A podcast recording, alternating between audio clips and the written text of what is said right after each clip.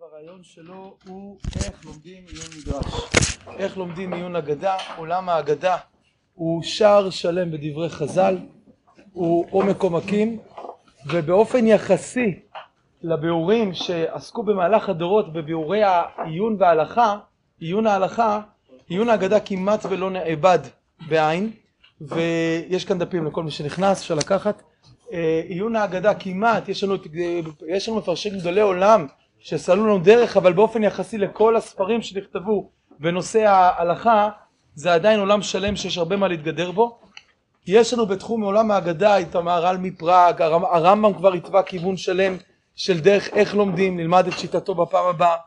יש לנו את המהר"ל מפראג ואת רב צדוק ואת השפת אמת ואת הבן איש חי ואת הרב קוק בניה ועוד גדולי עולם שבהחלט עסקו המהרש"א כמובן עסקו בביאור ההגדה עין יעקב המפרשים עליו ועדיין יש עולם שלם של איך ללמוד את ההגדה. ולימוד ההגדה זה עניין קריטי כי רצונך להכיר את מי שאמר והיה עולם עסוק בדברי ההגדה זה להכיר ולהבין בעצם את עולם האמונה בשערים שלו בתוך חז"ל. הרבה פעמים כשאנשים לומדים היום אמונה הם מיד לומדים ספרי אחרונים גדולי עולם מאורותינו הגדולים מרן הרב קוק זצ"ל רבי נחמן הרבי מלובביץ' נפש החיים וכולי וכולי וכולי שזה גדולי האחרונים ממש מגדולי גדולי האחרונים.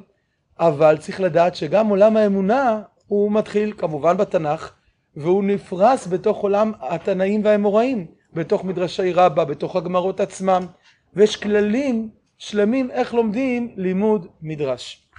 מה שננסה לעשות במהלך זמן אלול וזמן חורף זה בעצם ללמוד איך לומדים את, ה, את, את, את עולם ההגדה והשיעור הזה נקרא אבו גודל אלוקינו כי המקור לברכת התורה כשם השם אקרא אבו גודל אלוקינו מכאן לברכת התורה שבעצם כשאדם רואה את הגודל של בתורה מתוך הדבר הזה ממילא הוא בא לברך. ומה שנשתדל לעשות בשבוע שבועיים הראשונים היום הנחתי שעוד אין את החובות לכולם יש חובות אבו גודל שאפשר להשיג במשרד אז היום נפתח בש... בלימוד אגדה שקשור לפרשת השבוע ולמעשה המתווה פחות או יותר יהיה פעם בשבועיים מתוך השאר מהחוברת שבהם יש כללים ללימוד מדרש ופעם בשבועיים אנחנו נתרגל ביחד אגדתות מסכת סנהדרין. ניקח כל מיני אגדתות מסכת סנהדרין ובעיקר מה שנעשה זה נשמע השאלות שלכם. דבר ראשון המפתח הגדול הוא השימת לב לכל השאלות במדרש. לדקדק את כל הקושיות ודווקא מי שמאמין גדול בחז"ל לא מעגל פינות. הכל הוא מקשה.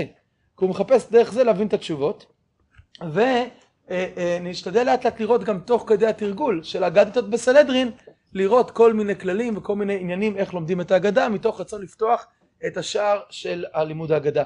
הרבה פעמים אדם גומר ישיבה והוא מגיע ללמוד באוניברסיטה ופתאום בלימודים מסוימים שקשורים למקצועות שונים פתאום מפגישים אותו עם כל מיני מאמרי חז"ל ומראים לו תשמע תראה כמה זה נראה הזוי כמה זה לא הגיוני או כמה זה לא מוסרי או כמה זה נראה לא, לא, לא, לא מחובר למציאות.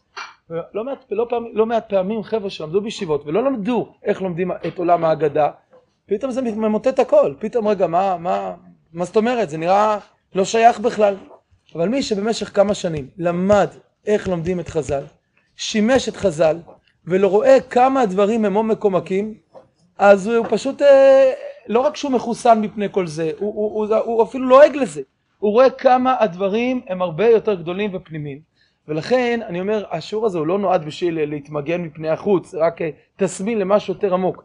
החוץ שואל שאלות מכיוון שיש בחוץ שאלות מוסריות על התורה ומה המשמעות שלה ומה המגמות של התורה והתשובות נמצאים כשנכנסים נכון עולם ההגדה ממילא זה לא רק כדי להתגונן מפני החוץ אלא הפוך. התרופה לכל מה שקורה בחוץ בשורש שלה זה להופיע את עולם האמונה והאגדה כמו שכותב הרב בהקדמה לעין היה